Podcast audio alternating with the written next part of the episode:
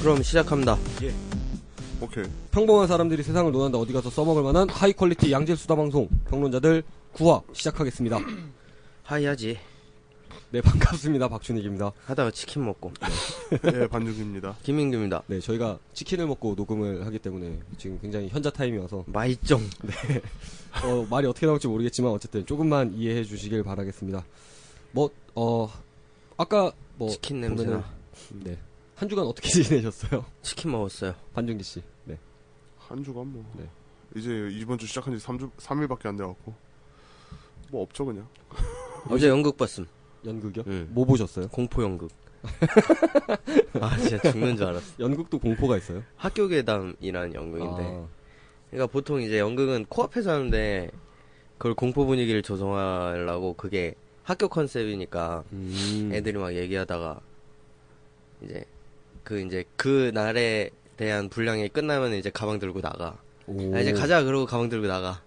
다 문 닫고 땅땅땅 나가면은 불이 싹 꺼지지. 오. 거기서 귀신 소리 이제 으 하면서 음. 외적인 걸 많이 사용해서 하는. 너무 무서워 씨. 연극 되게 나는 한 번도 안 봐봐서 잘 음악이- 모르겠는데 연극도 되게 재밌다고 그러더라고. 막 귀신 소리 계속 나오고 그러다가 쾅 하는 거야. 오. 쾅 하면서 불 사이키 빡 들어오면은 아무도 없 그러니까 다 나갔는데 이제 막 머리 산발한 사람 이러고 서 있고 그 여, 무대 한가운데 갑자기 서 있고 아. 불 꺼졌다가 다시 켜지면 아. 더 앞으로 나오고 아, 막 그런 식으로. 진짜 하는 거. 개 무서워. 소리 지를 뻔했어. 소리 지르시지 그랬어요. 아니 소리가 안 나와. 어? 이거 있잖아 소리. 내가 안에서 막, 막 막히는 거 놀라가지고 아. 나 죽었다. 난 죽었다 씨 이런 거지. 아, 그렇구나. 어, 대- 대학로 진짜 가서 보- 무서웠어. 대학로 가서 보셨어요? 네. 아 대학로. 그렇구나. 하드했어. 대학로. 반중기 씨도 대학로 참 많이 가셨을 텐데 최근엔 안 갔을지 몰라도 그쵸? 안 간 지 좀 됐죠? 얼마나 됐어요 대학로 안 간지? 잠깐 대학로까지. 대학로 대학로 안 가신 지 얼마나 되셨어요? 안 간지 뭐, 접대.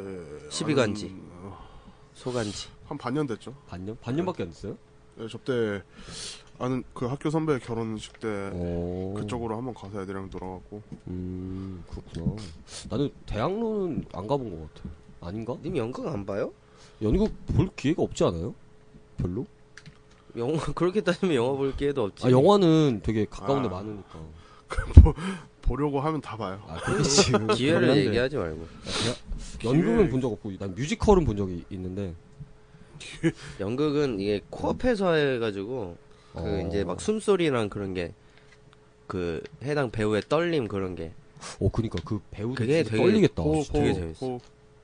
어? 호흡, 호흡, 호흡. 호흡. 호흡. 브리드 어. 브리드 그니까 그 영화 같은 경우는 아예 찍어놓고 이렇게 하니까 좀 덜 떨릴 것 같은데 진짜 코앞에서 라이브로 하니까 그게 어. 보는 재미가 있어. 사람 없으면 더 떨릴 것 같아. 관객 오히려 그치. 많으면 좀 덜 할 것 같은데 아예 막 사람 한 명 두 명 있으면은 근데- 공포 연극 근데 존나 봤는데 핸드폰 보고 있어. 그때. 공포 연극 봤는데 이제 악역이 문을 닫고 나가는데 음. 이제 상대 연기자가 관객석에 눈을 한 명을 마주치고 음. 저 씨발년 요새 막 연극 보면은 그 아예 막 배우들 중에 일부는 막 관객석에서 그러니까 공포 연극 그런 거 시작하는 있어 그런 것도 공포 있다고 연극은 그러더라고요. 그 에나벨 이번에 할 때 시사회 때 네. 앞석에 앉았던 애들이 그 에나벨 가면이 있어 오. 어. 그 에나벨 인형이 인형 얼굴이 그게 마스코트 같은 건데 네. 그거 가면을 앞에서 가지고 있다가 음. 영화 다 끝나고 갑자기 그 이상한 소리 나오면서 사람들이 다 뒤돌아서서 그 카메라 썼지 오.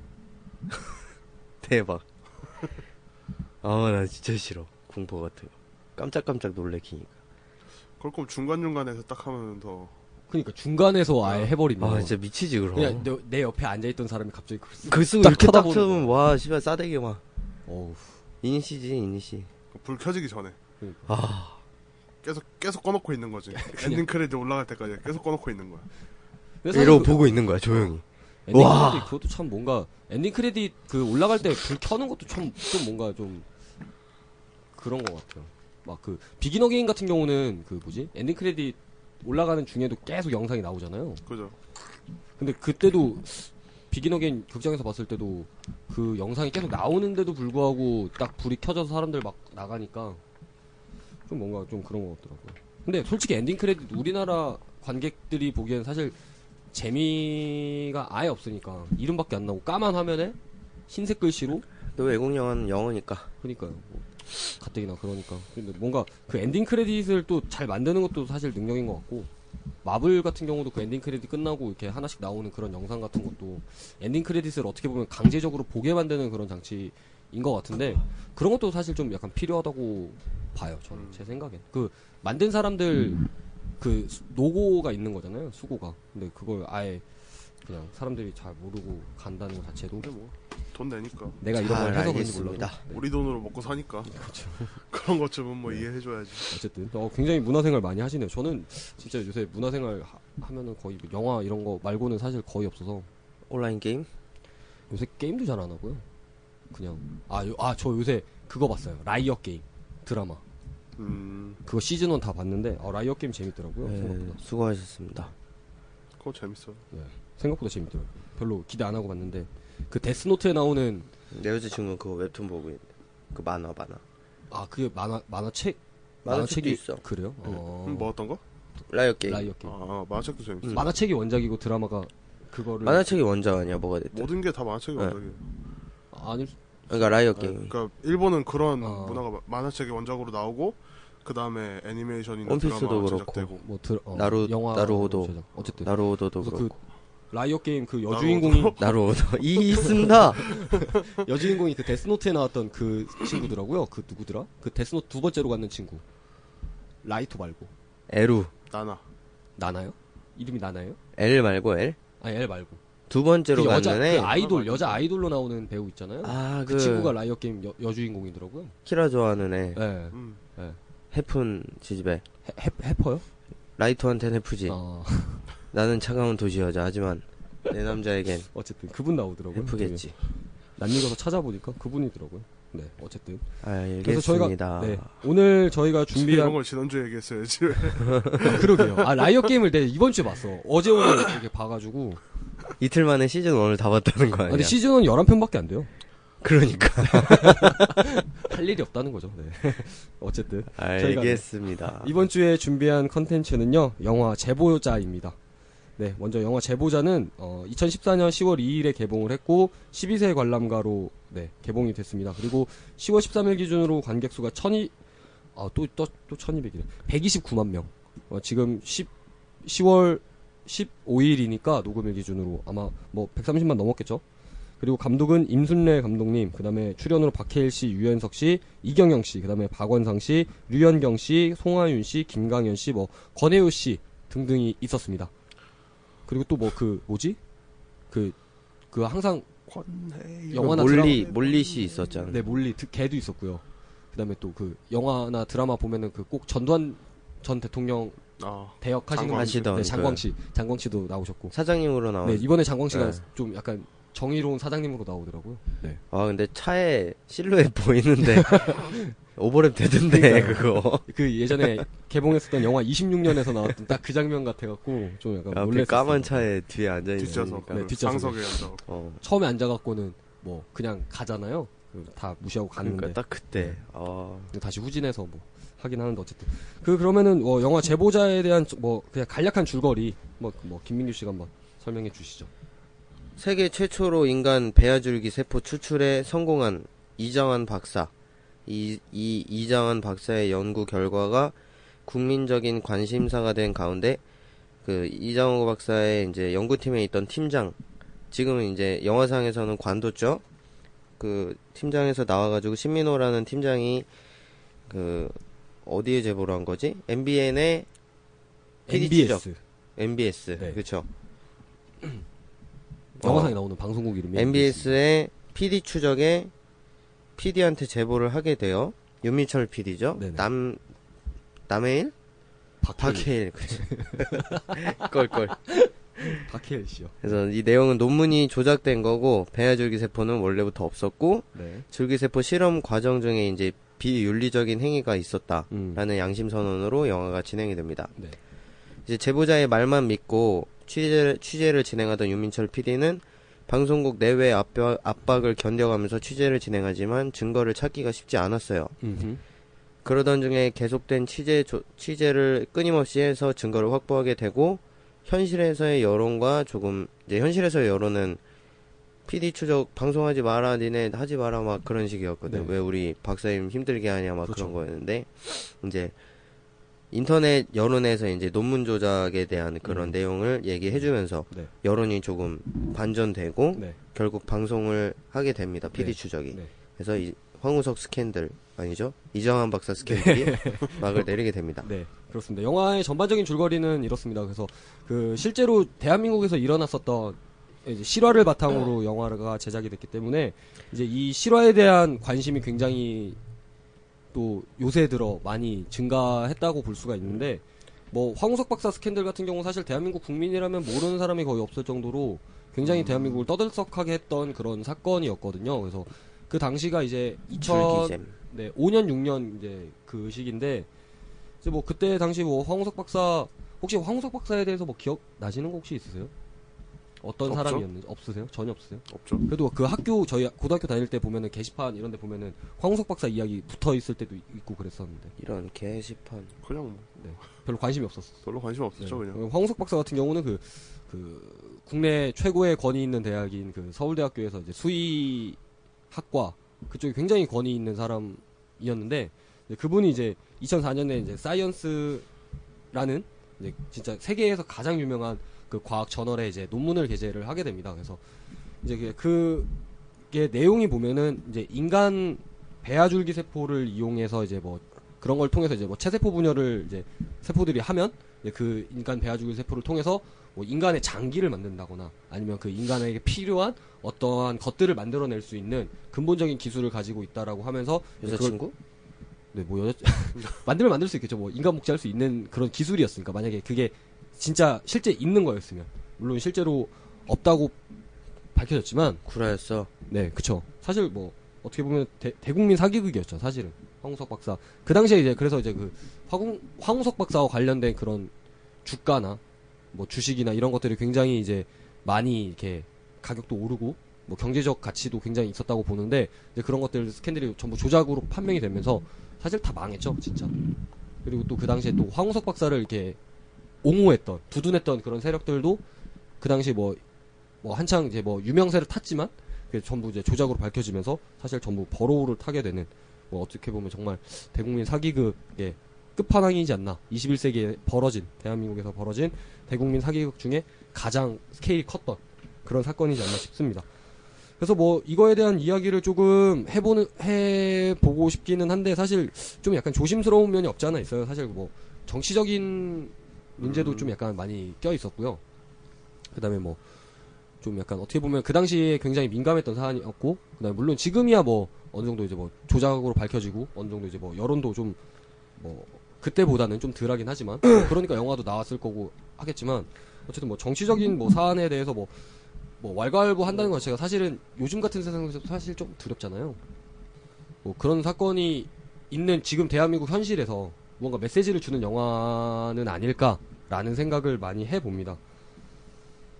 네. 어쨌든 그래서 뭐 이거에 대해서 뭐 조금 더 간략, 좀 더 자세하게 설명을 드리면 사실 뭐 이게 이제 그 스캔들이 조작으로 판명됐던 결정적인 계기를 했- 계기가 됐던 그 역할을 했던 그 사람은 이제 그 이제 당시 MBC에서 이제 PD 수첩을 연출하셨던 그 PD께서 이제 하셨는데 그분 이름이 황학수 PD인가요? 어쨌든 이제 그분이 이제 처음으로 이제 2005년 11월 22일 MBC 아. PD 수첩 영롱이었어, 영롱이.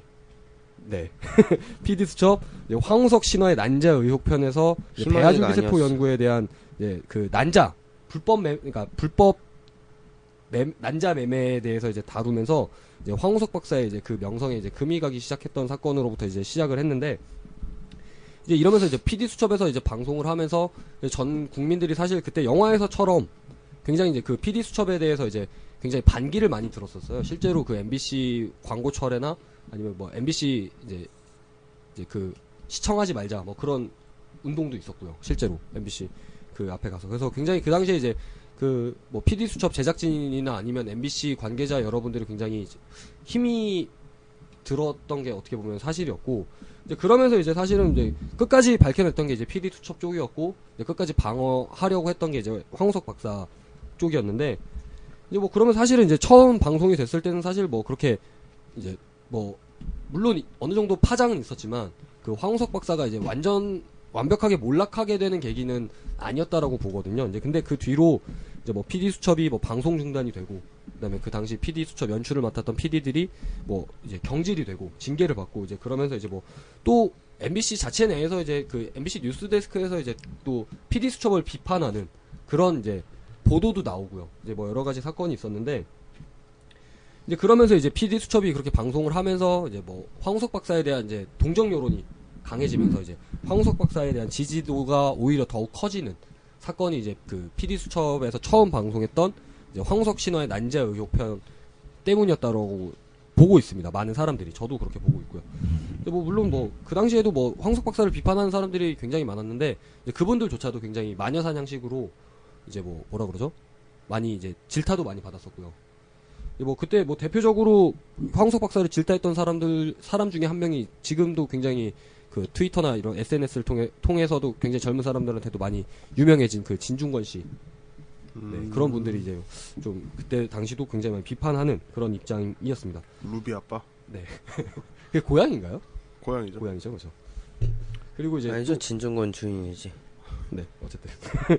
근데 그리고 이제 황우석 박사가 결정적으로 이제 어떻게 보면 몰락하게 됐던 계기는 사실은 그 어디다 인터넷 지웠어? 여론에 따른 이제 사람들의 생각 변화 이제 그런 게 야, 굉장히 뭐라. 컸는데 그 당시 그 인터넷 그 포털 사이트 그 포항공과대학교 포털 사이트인 BRISK 그 포항공대 생물학 정보센터 지금도 그 치면은 나오는 사이트인데 거기서 처음으로 이제 그 익명의 아이디로 익명의 아이디인지 아니면 어나미머스라는 아이디를 썼는지 정확히는 제가 판단이 안 됩니다만은 그 어나미머스 뜻이 익명성 이런 뜻이니까 네 그러니까 익명으로 그 글을 올렸을 수도 있고 아니면 진짜 실제 아이디가 어나미머스도 수- 또 있는 건데 어쨌든 이제 그 사람이 처음으로 그 2000 몇 년도죠 2005년도에 황우석 박사가 사이언스에 게재했던 논문의 그 사진들이 조작돼 있음을 그거를 발견을 해서 이제 처음으로 올리게 됩니다.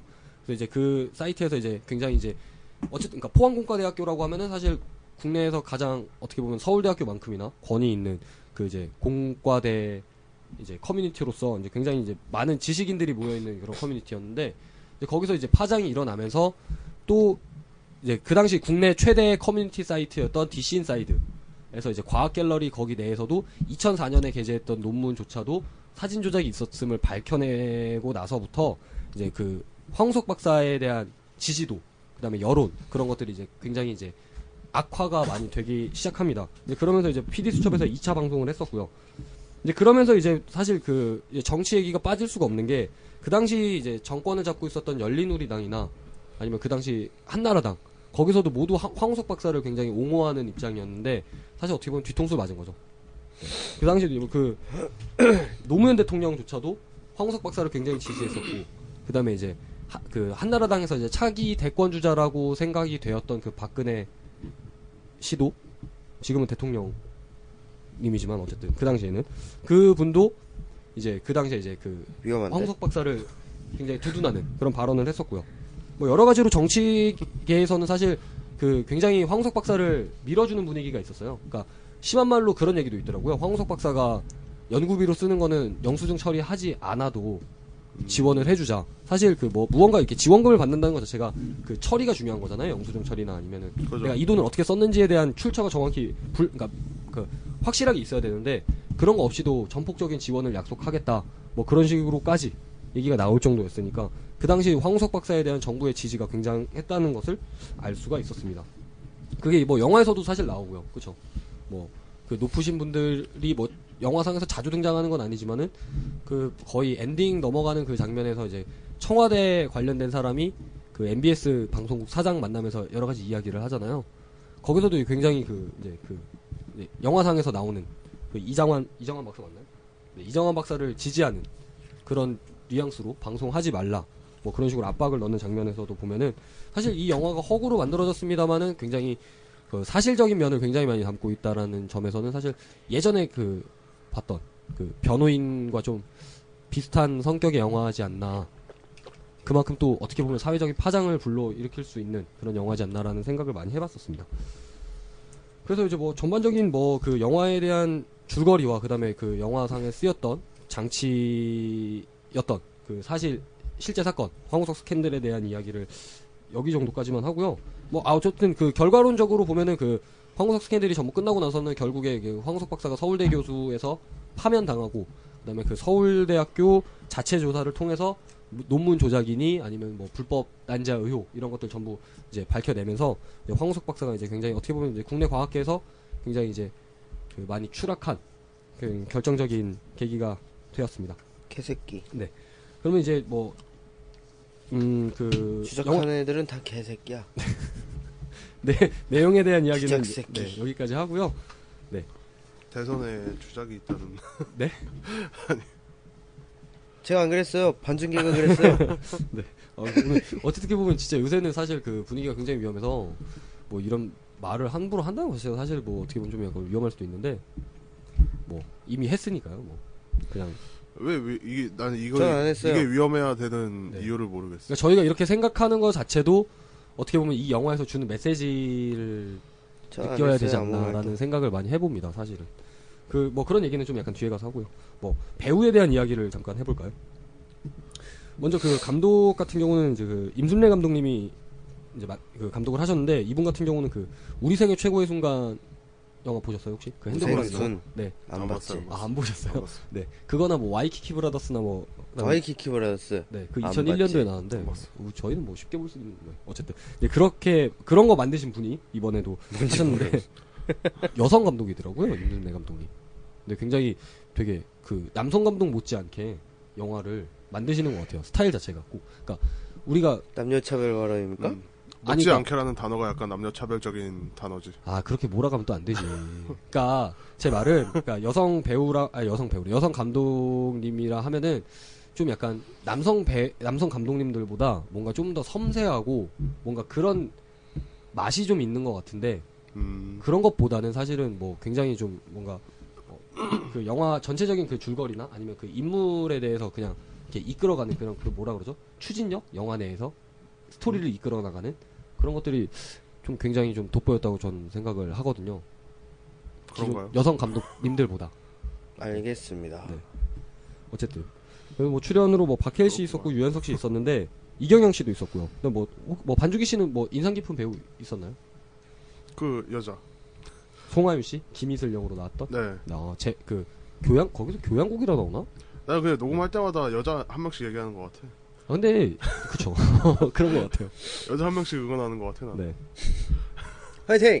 응원합니다. 네 이분이 응원합니다. 굉장히 사실 뭐 어떻게 보면 비중 굉장히 있게 나오잖아요. 그죠. 그러니까 이분이 이제 극, 극 중에서 그러니까 물론 현실에서는 이제 그 인터넷 어떠한 이제 그 네티즌이 논문 조작을 밝혀냈지만 영화상에서는 이 김희슬 역할을 맡았던 이 송하윤 씨가 이제 그 사이트에 올리면서 이제 그게 이제 인터넷 여론이 바뀌게 됐던 결정적인 사건이 되는데 어떻게 보면 굉장히 중요한 인물 중에 하나였고 그다음에 또 많이 비중도 굉장히 있었고 그다음에 사실 뭐 비주얼도 상, 괜찮았던 것 같아요. 그냥 같이 일하면 네. 좀 짜증날 성격이에요. 그런 성격이요? 그렇지 않나요? 그런가요? 약간 막 오히려 그 나대고 막 그런. 게. 그런가? 윤민철 PD가 좀 더 그러지 않나? 같이 일하면 좀 약간 피곤한 스타일이지 않을까요? 아닌가? 그런 거예요. 네. 그래서 계속- 같이 일하면 좀 짜증났을 것 같아요. 저는. 아 그래요? 네. 귀엽던데 나는 영화 내가 그냥 관객 입장에서 봐서 그런가? 귀엽게 생겼잖아. 음. 귀여워요, 귀여워. 아니, 그러니까 오나미가 이 같이 그랬어, 일을 봐. 하면 음. 오나미 비하 발언. 네? 오나미가 그랬어 봐. 오나미 씨요? 그 영화에 그 네. 김희슬 씨가 네. 오나미를 했 오나미가 김희슬 씨를 했다고 해봐. 그러면 이, 생각을. 이 영화 한 13만 받겠죠 그럼. 되게 아니에요. 머리도 떨어질 것 같아. 그렇지 않고 13만도 많다. 아니 영화 워낙 굉장히 재밌는 영화라. 네. 나는 뭐 성격적인 걸 얘기한 거니까. 아 그렇군요. 내 거 아니야? 근데 이경영 씨가 이번에 좀 살을 찌운 것 같아요. 딱 봤을 때 음 그런가요? 조금 약간 후덕한 느낌이 나더라고. 음, 누구야? 그 이장원 박사 역할로 어... 신세계에서 처음에 맨 먼저 죽는 골드문 회장님. 아 타짜에도 나오죠. 진짜? 네. 골드문 회장이야? 네, 타짜 2에서도 나오잖아요. 타짜에, 진짜 살쪘네? 타짜에도 나오고. 네. 그러니까 살을 좀 찌운 것 같아. 어 박사하려고 살쪘나 보다. 약간 그런 음. 그런 느낌을 주려고. 어 후덕하던데. 음. 구독하고 인자한 느낌. 어. 음. 그렇군요. 군도에도 어, 몰랐어. 나왔고. 음. 이경영 씨 연기도 굉장했던 것 같아요. 저는 그 그치, 연기- 이경영 씨 아니었으면은 이 역할을 맡을 수 있었을까라는 생각을 해요. 연기 경영 그래요? 잘하시지. 굉장히 그 그 목소리가 네. 뭔가 있어. 예. 굉장히 목소리도 좋으시고 그리고 또 이제 머리도 이제 많이 이렇게 많이 하얘지셨잖아요. 이제 그런 것도 굉장히 멋있는 것 같아요. 그런 거야 뭐. 네. 꾸미면 되니까.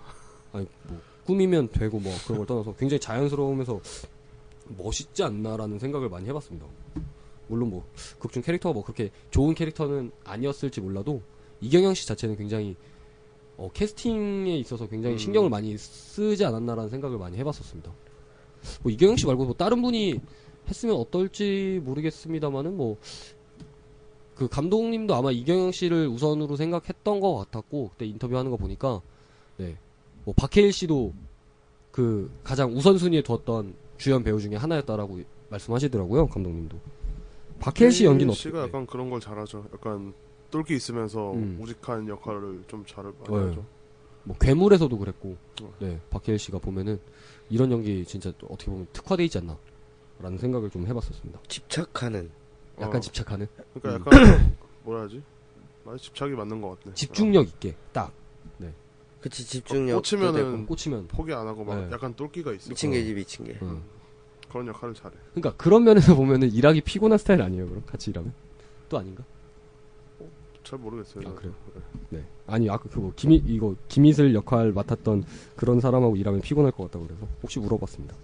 그리고 또 유연석 씨 나오, 나왔는데 이 유연석 씨는 어떻게 보셨어요? 사실 이 유연석 씨에 대한 그 뭐라 그러죠 우려? 우려 아닌 아. 우려가 이제 감독님도 좀 있었고 뭐 그렇다 그러더라고요. 네.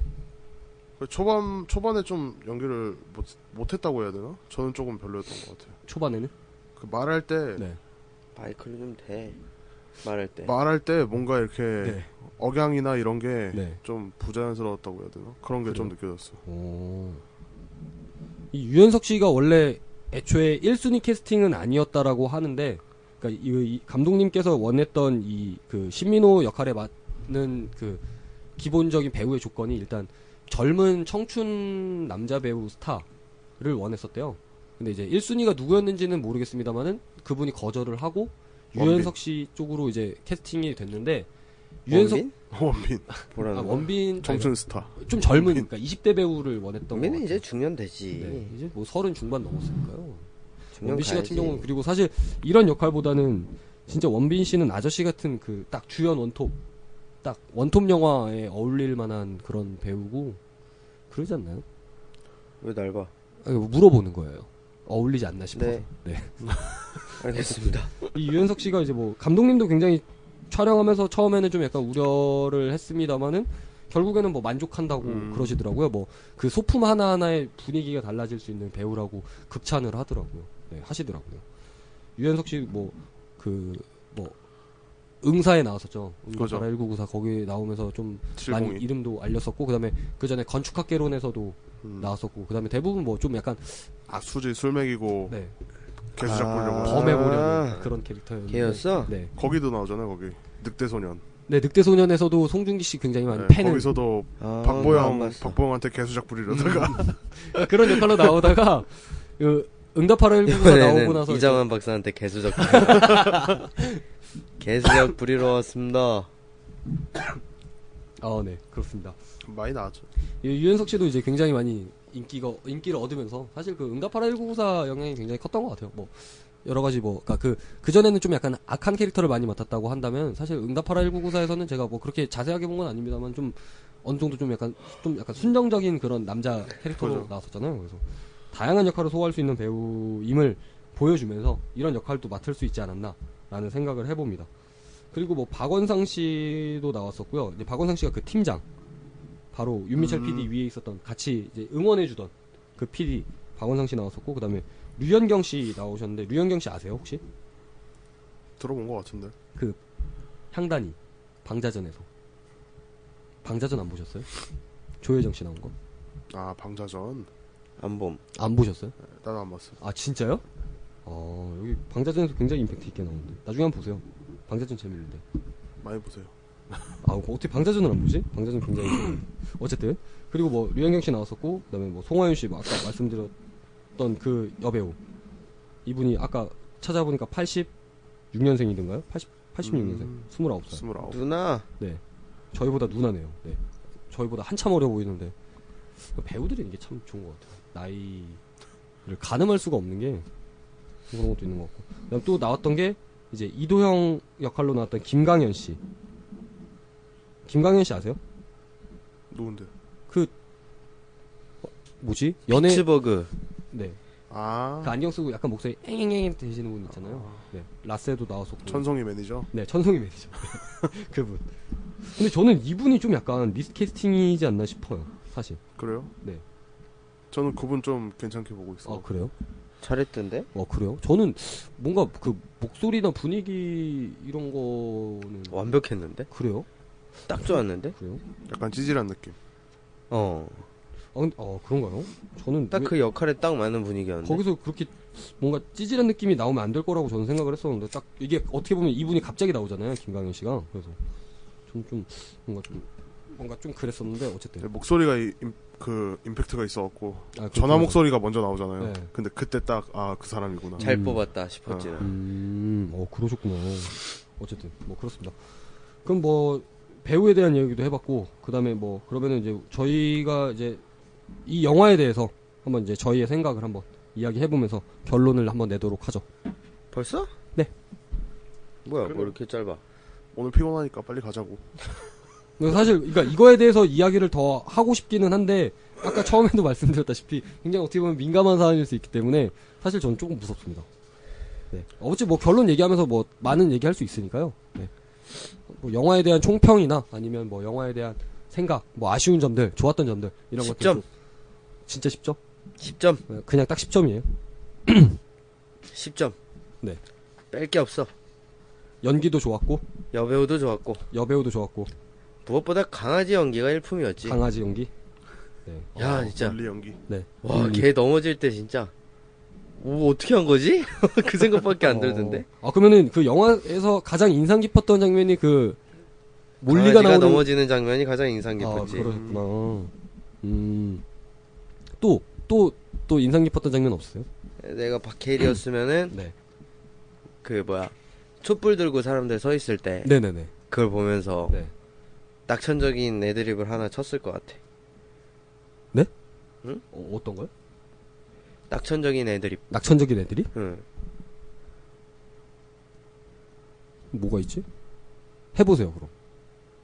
내 평생에 음. 이렇게 많은 사람들이 날 위해서 오, 그런 식으로? 음. 아, 긍정적인. 낙천적인 긍정적인, 애드립. 아. 날, 날 네. 이건 위해서 긍정적인 게 이렇게 아니고 아, 낙천적인 이 거리를 밝혀주다니. 아, 로맨틱하잖아. 아, 난 좀 슬플 것 같아요. 그냥 그러니까 네. 그 사람들도 네. 그 그런 신앙 그 맹목적인 신앙심이잖아요. 어떻게 보면 네, 그쵸. 그런 그게 거. 진짜 슬픈 거야. 내가 그러니까 그 내가- 갖고 있는 이유가 자신의 가족이나 자신이 그런 내가 음. 얘네 때문에 이 지랄하고 있는데 얘네가 나한테 이 지랄하고 있으니까 미치는 거지. 음. 그렇죠. 존나 슬픈 거야 이거. 그쵸. 그러니까 우리 만약에 우리 같은 사람이었으면은 그 그 그 당시에도 황우석 박사를 이렇게 믿고 그러진 않았잖아요. 근데 네. 진짜로 주변에 그런 장애를 갖고 있거나 내 가족이 그런다고 네. 한다면. 주변에 그런 사람이 있는 사람들이 그 한 그 신락 같은 희망을 보고서는 믿음이 점점 커져서 그렇게 된 건데 네. 음. 그런 사람들을 위해서 이렇게 뛰고 있는데 그런 사람들이 와서 이렇게 지랄을 하면은 음. 조금 그렇지 않을까? 음. 거기 그 장면에서 박해일 그러니까 그 뭐야, 윤민철 PD가 그렇게 얘기하거든요. 저, 나는 진실을 말하면 모두 다 내 편이 되, 어줄줄 알았는데 음. 라고 이제 말을 줄이는데 사실 그제 그 대사 자체가 굉장히 영화 내에서 굉장히 어떻게 보면 영화를 이제 함축적으로 담고 있는 대사라고 저는 생각을 많이 했었거든요. 인정. 그러니까 그 영화가 계속 진실을 차- 찾아서 가지만 사람들은 그 진실을 알려고 하지도 않았고 그다음에 알고 싶지도 알고 싶어 하지도 않았고 그다음에 또 또 그 밝혀지는 것에 대한 두려움이 있어서 그런지 모르겠는데 어쨌든 그 또 영화상에 나왔던 대사 중에 하나가 또 저는 인상 깊었던 대사가 진실이 먼저냐 국익이 먼저냐 뭐 이런 식으로 나왔던 대사가 있었던 것 같은데 이제 그것도 굉장히 이제 그 거기서 이제 또 윤민철 PD가 그러죠 진실이 국익이다라고 사실 어떻게 보면은 윤민철 PD가 그런 거 아니잖아. 윤민철 PD가 둘 다 그랬어 둘 다. 윤민철 PD가 처음에 차 국장도 아 그랬고. 어. 맞네 처음에. 국장도 그랬고 그래서 윤민철 PD가 차 그런- 안에서 처음 제보를 받을 때, 네 거기서 이제 그 뭐야 시민호 역을 맡았던 유현석 씨가 이제 물어보잖아요. 진실이 우선이냐, 뭐 국익이 우선이냐 물어보는데 진실이 국익이다라고 답변을 하는데 참 그것도 뭔가 네. 영화를 잘 표현하는 대사들 중에 하나가 아니었나라는 생각도 해보고 또 제가 느끼기에는 사실 이 영화가 주는 아까부터 계속 메시지 메시지 하는데 메시지 자체가 뭐 문자 메시지? 아닙니다. 뭐 그 메시지라고 생각을 한- 해본다면 뭐 이 영화가 사실 뭐 그 당시 사회를 비판하고 그런 것보다 사실은 뭐 현실도 많이 반영하는 것 같고 그러니까 이 전반적인 대한민국 사회를 비판을 하는 것 같아요. 꼭 어느 한 뭐 정부를 비판한다든지 뭐 정치하는 사람들을 비판하는 그런 게 아니라 우리 국민들도 비판할 수 있는 내용이었던 것 같고 뭐 정부도 비판할 수 있는 거고 여러 가지 있는데 제가 생각하기엔 딱 그거거든요. 그러니까 뭔가 그 말을 할 수 있는 기회나 아니면 그런 것들이 충분히 좀 주어져야 되는데 그런 것들을 애초에 막는 것 자체가 좀 뭔가 잘못되지 않았나. 그러니까 올바른 진실이 밝혀지는 거에 대해서 두려움을 갖는 것 자체가 사실은 좀 뭔가 말, 그러니까 그 뭐라 그러죠? 말이 안 된다라고 해야 되나? 하여간 저는 그런 느낌을 좀 받았거든요. 그러니까 요즘 솔직히 무슨 사실 말이야? 그뭐 그러니까 이치에 안 맞는 거지. 네. 그러니까 당연히 언론의 론 언론 뭐 말하지 뭐. 그러니까 너무 길어. 언론 입장에서 해야 되는 당연한 일이 있는 거고. 그러니까 언론은 사실 뭐 좀 약간 국민의 알 권리를 생각해서 국민들한테 알려주고 뭐 그런 것들을 수행을 해야 되는데 그런 것들을 전혀 수행하지 않았었고. 그다음에 정부 같은 경우도 영화상에서 영화상에서의 정부도 맹목적인 믿음을 통해서 정확히 밝혀내지 그러니까 뭐 정확히 있는지 없는지도 모르는 그런 상태에서 박사의 말 하나만 믿고 뭐 지원을 한다든지 그런데 솔직히 그 지원하는 것도 사실은 영화상에서 표현은 안 됐습니다만은 전부 국민들의 세금으로 하는 거잖아요. 그러니까 그게 그 사이에서 뭔가 이렇게 자기들이 황우성을 그 황우성을 등에 업고 네. 뭔가 한 자리 해먹으려고 하는 네. 거죠. 그러니까 거기서 예, 그러니까 영화상 권력을 네. 잡으려고 하는 거죠. 네, 영화상에서도 그래서 나왔던 정부에서도 그- 그, 렇고 정, 정부도 당이 막 이렇게 나눠져 있잖아요. 네네네. 그러니까 그 당끼리 경쟁을 하는 거죠. 그쵸, 당끼리 황우성을 경쟁. 업- 업으려고 업으려고. 네. 실제로도 뭐 그런 사건이 있었습니다만 돋보이기 싫으니까. 그 당시 열린우리당이든 한나라당이든, 한나라당이든 모두 그 황우석 박사에게 그 공천을 제의했을 정도로 황우석 박사의 인기를 얻어가려는 그런 움직임이 있긴 했었는데 황우석 박사가 물론 거절은 하긴 했습니다만은 뭐 어쨌든 그런 움직임이 실제로 있었었고 그다음에 뭐그 영화상에서도 사실은 뭐 그렇게 크게 정치적인 부분은 안 나옵니다만은 뭐 뭐 이렇게 틈틈이 한 번씩 나올 때 보면은 정치적인 외압이나 그다음에 그런 압력이 전혀 없지는 않구나 그리고 또 그런 것들을 전혀 표현을 안 하지는 않, 않았구나라는 생각을 많이 해봤었습니다. 어, 뭐 반중기 씨는 또 인상 깊었던 장면 혹시 있었을까요? 뭐, 어, 별로 없는 것 같아요. 저는. 어 그래요? 그냥 전반적으로 양호를 쭉 그냥 이렇게 보셨나요? 없던 것 같은데. 그래요? 음, 무미건조한 자식. 그러니까 로봇인가? 그냥 네. 그냥 그냥 무난했던 것 같아요. 무난했어요. 그냥 재밌게 재밌게 본 영화. 변호인하고 혹시 비교를 해본다면 변호인 보셨죠? 그냥 변호인도 그냥 재밌게 본 영화. 아, 무미건조한 자식. 이것도 그냥 그냥 재밌게 그냥 본 영화. 재밌게 본. 그 정도구나. 아. 개잼. 아, 저는 사실 이거 굉장히- 제보자 굉장히 재밌게 봤는데 네. 그러니까 아, 저- 네. 그런 생각은 하게 되는데 그러니까 막 이런 좀 화나는 게 많이 있죠. 그냥 어떤 부분에서 화나셨어요?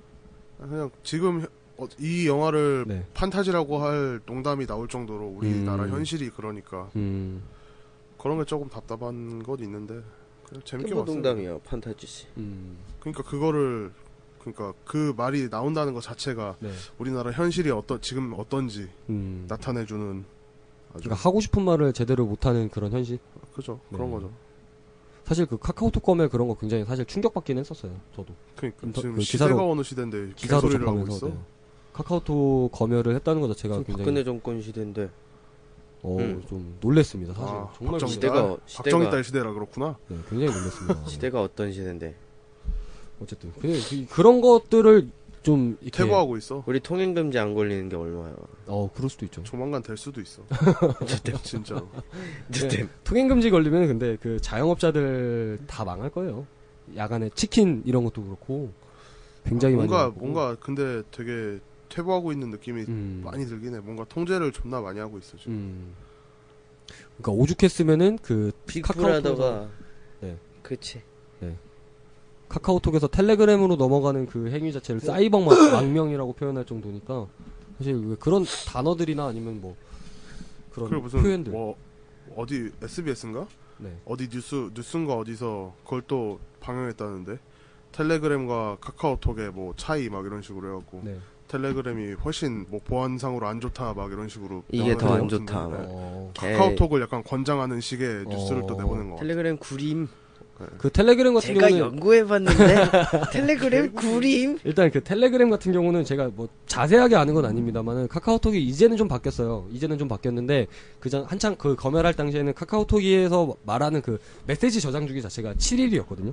음, 근데 텔레그램 같은 경우는 그 메시지 저장 주기가 하루에서 이틀 정도밖에 안 되고 그다음에 이제 실제로 내가 그 대화에 참여하지 않은 사람이면 대화를 열람할 수 없는 구조로 되어 있더라 그러더라고요.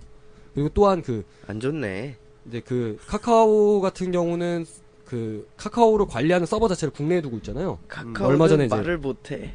카카오 같은 경우 아 그 카카오는 말을 못해 그 CF 찍었던 데가 다음인데 근데 합병함. 소녀시대 놓고 했잖아요. 네 근데 가- 다음 카카오로 이제 합병되면서 이제 그렇게 됐는데 먹혔어.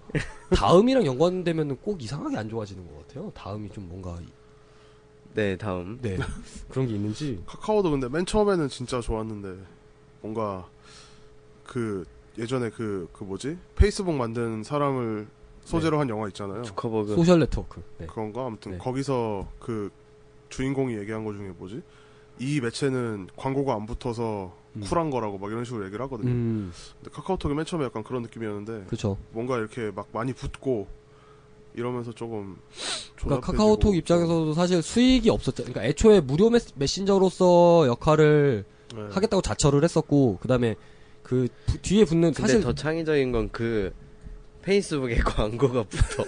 아 그쵸 그 나- 창의적이야 참 대한민국 사람들 그 왜. 그리고 그 이제 페이스북이 이제 거- 그 지금 그 개발하고 있는데 그 그러니까 그 페이스북 내에서 이제 구매할 수 있는 음, 이제 그런 기능을 만든다 그러더라고요. 그러니까 이제 페이스북이 SNS로서의 기능으로서의 기능보다는 이제 어떻게 보면 이제 사이트 그러니까 하나의 커진 포털이야, 아, 쇼핑몰 포털. 같은 그러니까 쿠팡이나 아니면 포털이야 네, 포털. 아니 포털 페이스북 포털, 아 커뮤니티지 커뮤니티. 그죠 그냥 페이스북 자체가 그냥 인터넷 커뮤니티야 네, 커뮤니티. 브라우저처럼 인터넷 브라우저화 되는 거지 음. 네. 그냥 하나의 그렇게 되- 사이트 되어가는 같은 것 같더라고요. 거지. 어쨌든 커뮤니티식으로 되고 뭐 그런 게 있는 거지. 뭐다 그런 거지 뭐. 그러니까 페이스북 자체에는 광고가 안 붙는데 네 페이스북을 그냥 광고의 매체로 써버리니까 그쵸 많이 쓰죠. 참 똑똑해 그런 아, 네. 거 보면. 그렇죠. 뭐라 하지 그거? 통수에 통수를 친다. 통수의 통수잼. 그 뭐 페이스북 뭐 SNS 많이 하면서 사실 그 이제 SNS 페이스북 그다음에 뭐 트위터 이런 것들 많이 발전하면서 뭐 마케팅적으로도 사실 굉장히 많이 뭐 그 페이스북을 많이 이용을 하기도 하고 이제 그런 것들을 이제 뭐 바이럴 마케팅이라고 하기도 하는데 음, 어떻게 보면 이제 그 페이스북 같은 경우는 이제 그 바이럴 마케팅이 어떻게 보면은 그 성공한 표본이라고 사례지. 표본이라고 할 수가 있겠죠. 아, 그러니까 그 페이스북을 통해서 바이럴 마케팅 성공 사례가 나오는 거고, 네, 바이럴 마케팅을 대표하는 매체는 페이스북이지 않나라는 생각도 뭐, 근데 지금 아무튼 얘기해보니까 요즘에 듭니다. 카카오톡은 좀 네. 갈피를 못 잡고 있지 않나. 어, 그니까요. 그 공지사항 저도 읽어봤거든요. 뭐 소일고 외양간 고친다 해서 뭐 외양간 프로젝트 뭐 이러면서 음, 서버 그 저장 주기도 줄이고, 그다음에 함부로 뭐 검찰 조사 뭐 이런 거 들어와도 열람 시키지 않겠습니다. 뭐 그런 식으로 나오는데, 그러니까 뭐- 너무 그 신념이 없는 거지. 그니까요. 뭐 어떤 프로그램을 만들어야겠다라는 음. 그런 신념이 없는 거지. 그니까요. 그러니까 그러니까 계속 이렇게 왔다 갔다 하고. 주대가 조금 없지 않나라는 생각을 좀 해봤고, 그러니까 황희정승급이네. 음, 이거 하고 싶어 해. 저거 하고 싶어 해. 그게 왜 황희정승이에요? 네 말이 옳다, 네 말이 옳다. 아. 몰라 그- 나는 그 역사 의미에서? 그런 거 잘. 어쨌든 그 그러니까 카카오톡 처음에 처음에 출시해서 모토는 어쨌든 그 카카오톡을 이용해 주시는 고객들 우선으로 생각하는 그런 기업이었고 이제 그런 이미지 때문에 사실 카카오톡도 굉장히 많이 썼잖아요. 그러니까 김범수. 카카오톡이 우선 그 우선 선점한 이유도 있겠습니다만은 카카오톡 말고도 굉장히 좋은 무료 메신저들이 굉장히 많았는데 근데 지금 선점으로 이만큼 먹고 사는 거죠 사실은. 그러니까 선점으로 먹고 살면서 사실은 뭐 그 뒤에 카카오톡이 좀 약간 문제가 많았다면 많이 갈아탔겠죠. 왜, 그, 왜냐면 그 뒤로 굉장히 많은 무료 메신저 굉장히 많이 나왔었잖아요. 마이피플, 틱톡, 마이피플도 있었고 틱톡도 있었고 아, 어, 라인. 라인도 있었고 선점을 해서 그러니까 먼저 나와서 100명이 그래, 먼저. 100명이 다 싫어하는데 100명이 다 옮기진 않잖아요. 음. 그러니까 옮기는 사람도 있고 안 옮기는 사람도 있, 네. 는데 이미 거기에 자리를 잡아놨으니까. 내가 둘 다 하고 있는데 이 사람은 카톡밖에 안 하면은 나는 카톡을 평생 지울 수가 없는 거지. 음. 이 사람 때문에. 그러니까 연락처나 그런 걸 다 연동해놨으니까 음. 음. 또 옮기면은 그런 건데 이제 쓰고 있는 거에 큰 문제가 없으면 굳이 바꿀 필요는 없거든. 그러니까 그 많은 사람들이 동시에 그렇죠. 움직일 수만 있으면 사실 SNS는 망하는 건 사실 순식간이잖아요. 그죠. 예전에 그 한창 2007년, 2008년, 2010년 정도까지 네이트 싸이월드가 굉장히 페이스북보다 굉장히 핫했는데 한순간에 사람들이 페이스북으로 모두 넘어가면서 싸이월드 이제 뭐 사실 거의 뭐 없다라고 보는 게 맞을 정도로 SNS로서 있어. 거의 그랬었고 거기에 내 추억이 다 있어. 그쵸 사실 그렇죠. 아, 사이월드는 닫을 수가 없는 매체래요 지금 그 도토리를 환원해줄 돈이 저는. 없어서 네. 아 그렇군요 서비스를 종료할 수가 없다고 하더라고요. 저도 도토리 한 서른 개 있는데 그- 아 그렇군요 그런 문제가 있군요 그런 문제 어. 있다고 하더라고요. 사람들 불쌍해. 그러니까 옛날에 예전에 막 우리 보면은 그 SNS 뭐 어떻게 보면은 S, 우리가 처음 SNS를 시작했던 그런 거는 저 같은 경우는 사실 그 옛날에 다 모임이라고 있었거든요. 그 다 동창- 모임이 네. 진짜 핫했죠. 동창들 이렇게 묶어가지고 하는 응. 예, 그런 게 좀 다모임 이런 거 하다가 이제 뭐 메신저 이런 거 쓰면서 이제 뭐 버디버디 이런 거 쓰다가 그죠 버디버디 이런 거 쓰다가 또 버디버디 거의 고등학교 졸업할 때까지 썼죠 스무 살 직전까지 썼나 버디버디를 거- 그땐 안 썼나 모르겠어. 나 얘 등록 안 돼 있는 것 같은데. 어 그런가 아 그럼 중학생 때만 썼나 버디버디 아니 고등학교 때도 썼어. 고진웅은 등록돼 있어. 그래요? 어쨌든 뭐 버디버디 그런 거 쓰다가 이제 뭐 메신저 네이트온 이런 거 쓰면서 싸이월드가 또 예. 굉장히 또 핫했었고 그때 우리 고등학교 그다음에 스무 살 20대 초기에 그러다 이제 뭐 지금 뭐 페이스북 뭐 지금은 없죠 따로. 카톡이 뭐 음, 카카오톡이 굉장히 압도적이긴 한데 그냥 어플이죠 어플. 그냥 PC에도 카톡 깔아놓고 그걸 메신저로 쓰니까. 네, 요즘- 그니까요. 요즘에는 그래서 카카오톡이 굉장히 뭐 우리나라에서 미치는 영향력이 굉장히 세기 때문에 그 그거에 대한 사실 그 실망감도 굉장히 있었을 거라고 보고 어떻게 보면 그러니까 그 카카오 다음 카카오 인수합병 한 것도 사실은 카카오에서 이렇게 한 거잖아요. 아마 음, 다, 다음보다 뭐, 현, 뭐, 이렇게, 실제적으로 있는 자본이나 이런 것들은 없을 수 있어도, 영향력이 굉장히 셌기 때문에, 사이트 이름도 아예 그냥 다음 카카오로 아예 바꾸고, 그럴 정도면은, 원래 더 큰 기업 이름으로 따라가잖아요, 웬만하면. 그러니까, 작은 기업, 큰 기업 이렇게 인수합병을 하면은, 큰 기업을 이렇게 거의 따라가거든요. 그러니까 그, 뭐지? 예를 들면 꽁디, 꽁디꽁디. 꽁디. 뭐, 대부분 그런 식으로 가는데, 뭐 카카오가 굉장히 이제 뭐, 어쨌든, 뭐, 그, 카카오 하나로, 사실은 진짜, 언론 통제라는 말은, 사실 뭐, 지- 이번 정권 말고, 이전 정권에서도 있었던 말이었지만은, 이렇게, 국민들 한 명 한 명의 개인적인 사사로운 대화까지를 통제한다는 것은 사실은 이번 정권이 어떻게 보면은 처음 있는 일이니까, 국민들 입장에서도 굉장히 많이 실망도 하시는 것 같고, 뭐 이거에 대한 반발을 가지시는 분도 굉장히 많을 것 같고, 근데 또 근데 이거 언론 통제라는 게 되게 웃긴 것 같아요. 근데 어떻게 보면. 음. 그러니까 네. 어, 지금 나라가 운영되는 게 네. 어떻게 보면 우리는 고객이잖아요. 아 나라 입장에서 보면 예, 우리는 네. 고객이고 나라 돈 먹는 사람들이 그 일을 하고 있는 거잖아요 지금. 그러니까. 음. 우리 돈으로 먹고 살고 있으니까. 네 근데 그거를 다 이렇게 그러니까 쉽게 말해서 뭔가 이렇게 파는데 음. 뭐 만약에 돼지고기를 파는데 음.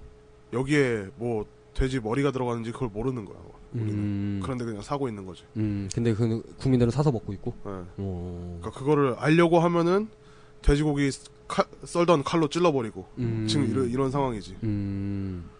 그렇군요 음. 어 그렇게 볼 수도 있겠네요 그러니까 말이 안 되는 거예요 음. 지금. 음. 사실 진짜 이상적인 정치가 국내에서 나올 수 있을까라는 생각은 하기는 합니다만은 사실 근데 왜 굳이 이렇게까지 해야 되나라는 생각은 사실 조금 하기는 해요. 뭔가 제가 이번 영화 이제 보고 준비하면서 또 우연히 봤던 기사 중에 하나는 전국 대학생들의 80%가 넘는 비율이 가장 불신하는 집단 그리고 인물로 정치인을 뽑았었거든요. 음, 그러니까 그럴 정도로 지금 뭐 정치에 대한 불신 물론 정치에 대한 불신은 어느 시대건 다 있었겠습니다만은 모두가 알고 있는 게임 중에도 안 좋은 영향력을 끼치는 사람한테 네. 정치질한다. 쟤 음, 정치하네. 그러니까 그런 말들조차도 그러니까 그런 뭐그 그러니까 개소리 하는 애들한테 하는 말. 그치. 네. 말도 안 되는 논리를 펼치는 애들. 쟤 정치하네. 조정치인가? 아니. 그러니까 네. 얼마 전에 뭐 한글날 있어서 그 방송가에서도 그 한글날에 대한 이야기하면서 뭐 올바른 뭐 한글을 써야 된다 줄임말 쓰면 안 된다 비속어 쓰면 안 된다 막 이런 식으로 방송이 굉장히 많이 나왔었는데 근데 이제 그 뭐 그 뭐 젊은 사람들이나 아니면 뭐 사람들이 많이 쓰는 그런 말들은 항상 그 시대를 바- 어, 죄송합니다. 그 시대를 굉장히 많이 반영을 하는 것 같아요. 뭐 정치질한다 뭐 이런 얘기도 뭐 좀 그런 게 있을 수 있는 거고 진짜 그 예전에 그러게 뭐 정치한다고 하면은 그 기분 나빠할 말은 아닌데 네. 그죠? 저 정치하네 그럼 못못 마? 예전에는 그러니까. 사실 그런 장래희망 정치인을 장래희망으로 가지는 친구들도 굉장히 많았던 것 같거든요 제 기억에는 근데 제가 얼마 전에 그 이제 그 직무적성 검사 보러 이제 수원에 있는 한 고등학교에 가서 시험을 보는데 거기 이제 뒤에 장래희망 이런 게 걸려 있더라고요 음, 그래서 장래희망을 이렇게 딱 보는데 좀 가슴이 아팠던 게 절반이 회사원이더라고요. 근데 어느 회사에 들어갈 건지는 없고 그냥 회사원. 그리고 좀 약간 구체적인 꿈을 가지고 있던 친구들이 체육교사. 뭐 이 정도? 여기 딱 보면은 뭐 정치 대통령 이런 것도 하나도 없고. 그러니까 저희 우리 때만 해도 농담으로 아 대통령 해야지 이런 얘기도 했었잖아요. 근데 그런 것도 전혀 없었고 좀 그런 거 보면서 좀 약간 뭔가 그러니까 가슴- 네. 지금 지금 뭔가 대통령 된다 그러면 그거지 잡혀가지. 지금 보통이야. 우리 나라 우리 그 대한민국이라는 공장에서 네. 음 회사원들을 찍어내고 있어 지금. 그니까요. 예. 그러니까 대기업의 소모품으로 다 찍어내고 있는 거지. 그러니까 많이 소모품이 4대강 빚 갚아야 되거든. 근데 소모품이라는 말이 진짜 공감이 많이 와닿는 게, 그, 우리 국내 최대 기업인 그 회사에서 매년 2,000명, 3,000명 정도 사람을 뽑거든요. 음, 그룹 내 전체 회사, 모든 회사 다 통틀어서. 근데 그럼 2,000명에서 3,000명의 TO가 난다는 거잖아요. 음. 그죠. 매년 그럼 이 정도가 사람이 나가는 거고, 들어오는 거고. 어떻게 보면 소모품이 아니면 이렇게 많이 뽑을 수 있을까라는 생각도 좀 해봤었고. 좀 그런 현실이 좀 약간 물론 뭐 취업 굉장히 어렵습니다만은 네. 좀 가슴 아픈 일이지 않나라는 생각을 좀 해봅니다. 소모품이라고 얘기하시니까 또 좀 그죠. 네. 장래희망이 회사원인 거는 진짜 가슴 아프지 않아요? 저는 불쌍하다. 진짜 많이 가슴이 아프더라고요. 무슨 소리야? 장래희망이 회사원이라는 것 자체가. 회사원 못해서 안 달라는 애들 얼마나 많은데. 그러니까 지금 제가 그렇습니다만은 아니 그래도 뭔가 이렇게 방향이 있을 거 아니야. 네. 마냥 회사원은 아닌 무슨 거지. 소리야 너도 없잖아. 저는 그 그런 차라리 그런 친구들이 조금 더 희망이 있다라고 봤던 게 뭐였냐면 장래희망을 뚜렷하게 적은 건 아닌데 그렇게 적은 친구들이 있더라고요. 체육 아그까 컴퓨터 공학 관련 음, 뭐 기계공학 관련 뭐 이런 식으로 아예 이렇게 정해놓은 친구들이 있더라고요. 그러니까 제가 그 시험을 봤던 그 시험장이 2학년 교실이었거든요. 그러니까 3학년이 아니라 2학년 교실이었는데 근데 그 정도만 돼도 사실 어떻게 보면 구, 체적인 거잖아요. 내가 대학에서 전공하고 싶은 게 있는 거니까. 근데 굉장히 대학 전공 선택도 잘못하시는 대학생도 굉장히 많은데 그런 친구들은 뭔가 좀 더 그냥 회사원이라고 적는 친구들보다 희망이 있지 않나라는 생각을 좀 해봤었습니다. 그때. 그렇구만. 네. 어쨌든 뭐 여러 가지 제보자 이야기하다가 대한민국 젊은이로서 대한민국에 살아간다는 참 뭐 난 늙었어. 가슴 아픈 이야기 하고 있는데 난 끝났다고. 네. 근데 아무튼 언론을 통제한다는 거는 진짜 네. 말도 안 되는 소리지. 음. 근데 언론 네, 언론 통제에 대한 이야기는 근데 실제로 뭐 이전 정부부터 굉장히 많았었던 얘기고 그 방송사 사장 뭐 그 KBS나 MBC 같은 경우는 이제 국가에서 선정해 주는 경우가 많으니까 그때 보면 항상 그 친정부 세력 중에 한 명이 방송사 사장을 하는 경우가 굉장히 많았었고 그래 이제 그거에 따라서 이제 그 MBC가 굉장히 노조 파업이 많았었잖아요. 그 사장 뭐 임명권 그다음에 뭐 해임권 이런 것 때문에 뭐 여러 가지 있었는데 뭐 어쨌든 그 언론 통제에 관련해서 그 항상 방송사들도 다 그 괜히 윤리 강령 얘기했네. 같은 게 괜히 얘기했어 내가. 사과해. 말 되게 많네 이 친구. 사과하라고. 네가 잘못한 뭘 이렇게 거야. 많이 네가 가? 잘못한 거야. 윤리 강령 같은 게 있는데 네가 잘못한 거야. 단종희 씨가 뭐 잘못했다고 하니까 그 윤리 강령대로만 지켜지면 사실 언론이 국민들의 큰 불만 없이 되지 않을까 안 할 하려고- 겁니다. 하려고 지금 아, 안 할- 준비해놓은 것 같아. 아, 뭔가에서 봤어. 네가 잘못한 거라고. 네가. 어쨌든 이 이거 우리는 영화를 이야기하고 있으니까 영화에 대한 그런 결론 반중기 씨 결론 한번 내주시죠. 네. 결론? 네. 8.5 8.5. 재밌었어요. 재, 그냥 재- 단순히 재밌었어요. 재밌었고 뭔가 생각하게 만드는 무엇을 생각했냐고. 아, 그러니까 그 언론 통제 이런 거 생각하신 거예요, 그럼? 그죠. 아, 그렇군요. 그러니까 이런 방향으로 가면 안 된다. 음. 그리고 소통과 화합. 피드백과 개선. 피드백과에서. 어쨌든. 네. 아, 멋있어 보이는 말은 전부 했어. 지금 약간 그 황우석 박사나 네. 그 박사나 약간 전체적으로 약간 네. 모럴 해저드한 현상이 도덕적 개입. 네. 어, 뭐를 해줘도 어우, 굉장히 그 옛날 한 5년 전, 6년 전 상식 집에서 보던 그런 단어 나왔네요. 저도 뭐를 도덕적 해줘도. K라기보다는 조금 모럴 아, 해저드한 정도. 그렇죠. 전설이 아니고. 어, 그런 현상이 지금 일어나고 그치. 있지 않나. 아, 그렇군요. 사기로 치면 뭐 전설이 아니고 레전드 정도. 아, 여기서 모럴 해저드가 나올 거라고 생각도 못 했네. 어쨌든 뭐 전반적으로 뭐 김민규 씨는 굉장히 영화에 대해서 지금까지 봤던 영화들 중에서 가장 높은 점수 주셨고 10점. 네. 반준기 씨는 비기너 게임보단 약하지만 명량보다는 좀 높은 점수 주셨고. 네, 뭐 저 같은 경우는 뭐 항상 뭐 저는 점수 잘 안 줍니다만은 저는 이 영화에 대해서 두구두구두구두구두구두구두구두구. 아니 그냥 뭐 이렇게 한 줄로 이야기를 해 보면 한줄 맞지? 그 메모장에서 엔터 안 치고 한 줄 쭉 씹어요. 그거 막 자기에 대해서 200자 내외로 서술하시고 그러니까 요새 자소서를 하도 많이 써서 천자 이내로만 네. 한 줄로 생각을 해 보면 어, 어